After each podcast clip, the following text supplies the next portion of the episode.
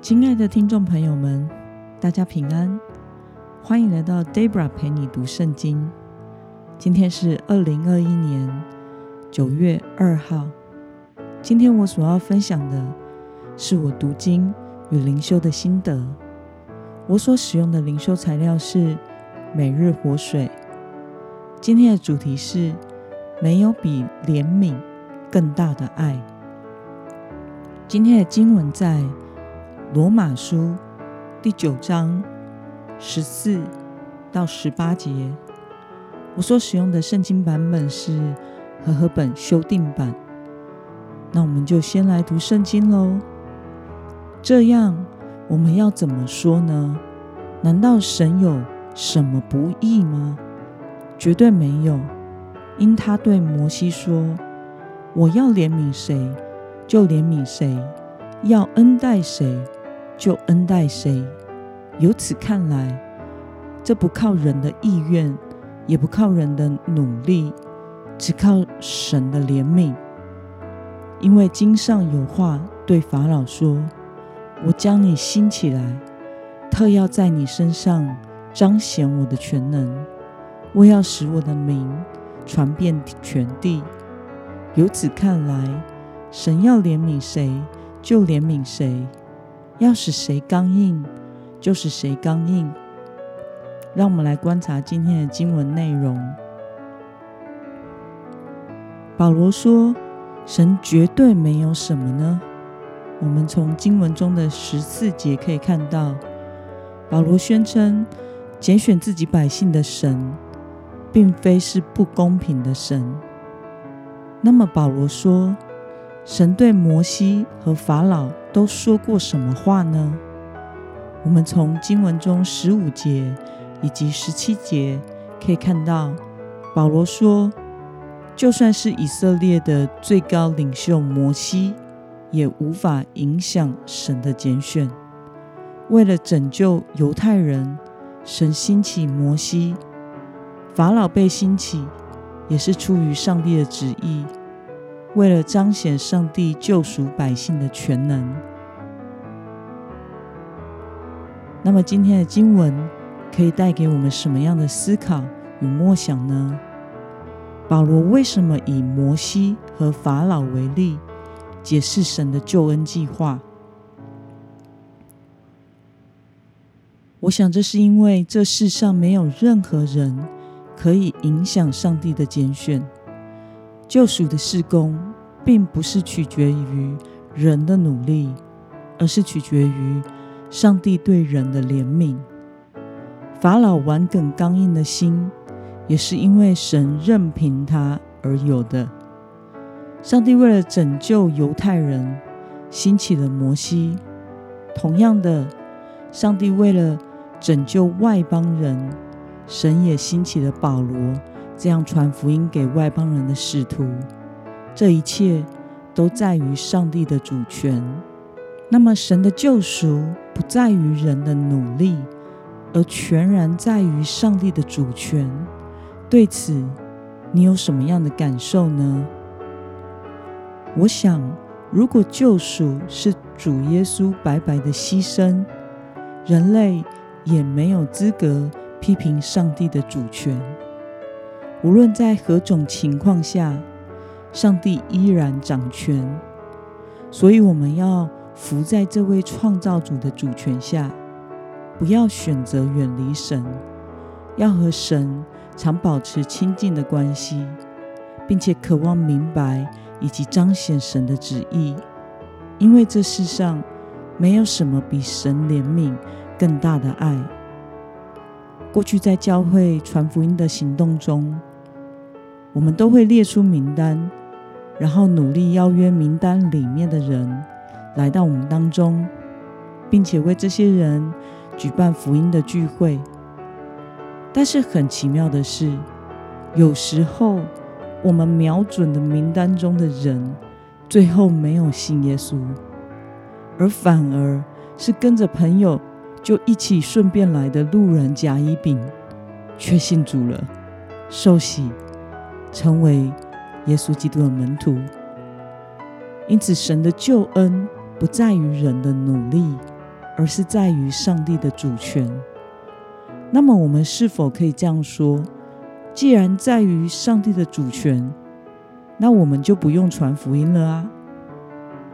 但没有那些福音的行动，又哪来的路人甲乙丙呢？上帝可以使用我们的服饰，去成就他的工作，并且怜悯他所要怜悯的人。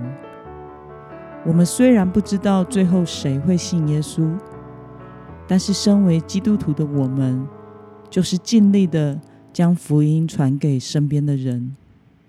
有时候福音临到在世人眼中最不配、最坏的人身上，会让人觉得难以接受。这个大坏人凭什么得永生啊？或是神竟然使用让人难以理解的方式，让人信了耶稣？但是这一切都是出于神的怜悯，以及人内心的回应。若不是上帝的怜悯，今天的你我也不会得救。因此，我们不能去评断上帝的怜悯与作为，只能感谢并且接受上帝对我们的怜悯。记得大概在十几年前，我和妈妈在一间小吃店吃饭，因为老板娘是我们教会的慕道友。她来过我们教会聚会，也有许多会友关心她，她有空也会来教会。于是我们在外面吃饭时，有时就会去那一间店吃，顺便关心他。在店里也会与人谈福音。有一次，在他的店里遇到一位大姐，她在小吃店隔壁栋。做打扫的工作，但是一星期只有一天会在这里。就那么巧，我们那一天刚好去吃那间小吃店，然后她听到我们在讲耶稣，她就与我们分享，他不是基督徒，不过他每天都有看 Good TV 哦。他最喜欢看的节目是《崂山公告》，并且已经看了好久了。我和妈妈都很惊讶，于是就邀约他来教会聚会。但是他婉拒了我们的邀请，因为他只有看过和喜欢柳三牧师而已。我们也不勉强。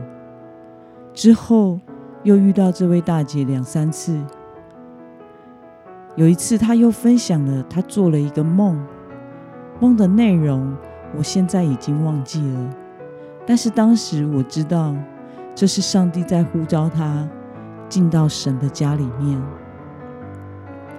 于是我们互留了电话。结果，神奇的事发生了。那一周，我因为受人所托，无意间去到一个教会送东西，结果教会门口张贴了这周日的讲员，竟然就是刘三牧师。而且那间教会离这里不太远，我太惊讶了。回去后赶紧与他联络，他很开心知道这个消息。于是到了那个星期日，我们全家都一起陪他去那间没有去过的教会聚会。他终于如愿见到了刘三牧师，并且愿意接受耶稣基督。做他的救主。聚会后，他与刘三牧师分享，他已经收看刘三牧师的节目一年多了。刘三牧师也很惊讶，并且这位大姐说，他只希望被刘三牧师受洗。刘牧师就与他说，他今年底还会再来一次这间教会。于是从那一天开始，这位大姐。就在那间教会好好聚会了，并且在那一年底接受了刘三牧师为她施洗。这是否很神奇呢？一个从来没有去过教会接触福音的人，是怎么会看好消息电视台呢？既然他没有信耶稣，又怎么会对一个基督教的节目长期收看呢？接着，在他工作附近的小吃店遇到和老板娘传福音的我们，然后我意外的去到一间教会，知道刘三牧师要来那一间小教会，然后他就愿意去教会了，并且接受耶稣基督的救恩，并且最后如愿的由刘三牧师为他施洗。我想。这一切都不会是巧合，而是上帝的怜悯。那么，那一间小吃店的老板娘后来呢？后来有一段时间，他没有再来教会聚会。然后再过一段时间，我们经过时，发现那一间店已经收起来了，换上了别的招牌。我也再也没有看过那位老板娘，因此。我也不知道他后来去了哪里，有没有再去教会。我想，这一切都是神的怜悯，给这两位机会可以认识耶稣，接触福音。而那位大姐，她选择了那上好的福分。那么，今天的经文可以带给我们什么样的决心与应用呢？你可曾意识到？失去神怜悯的危险吗？为了感谢神所赐的福分，你要如何在生活中更加亲近神呢？愿神使我们每一个人都用一颗感恩的心来对待这位怜悯我们的神，并且明白成为他的儿女是何等的有福。让我们一同来祷告，亲爱的天父上帝。感谢你透过今天的经文，使我们明白你的主权，并且你可以使用任何人，用任何方式，让任何人得着你的怜悯，得着接受福音的机会。我感谢你是这样的怜悯我，并且保守我，如今仍然在你的里面。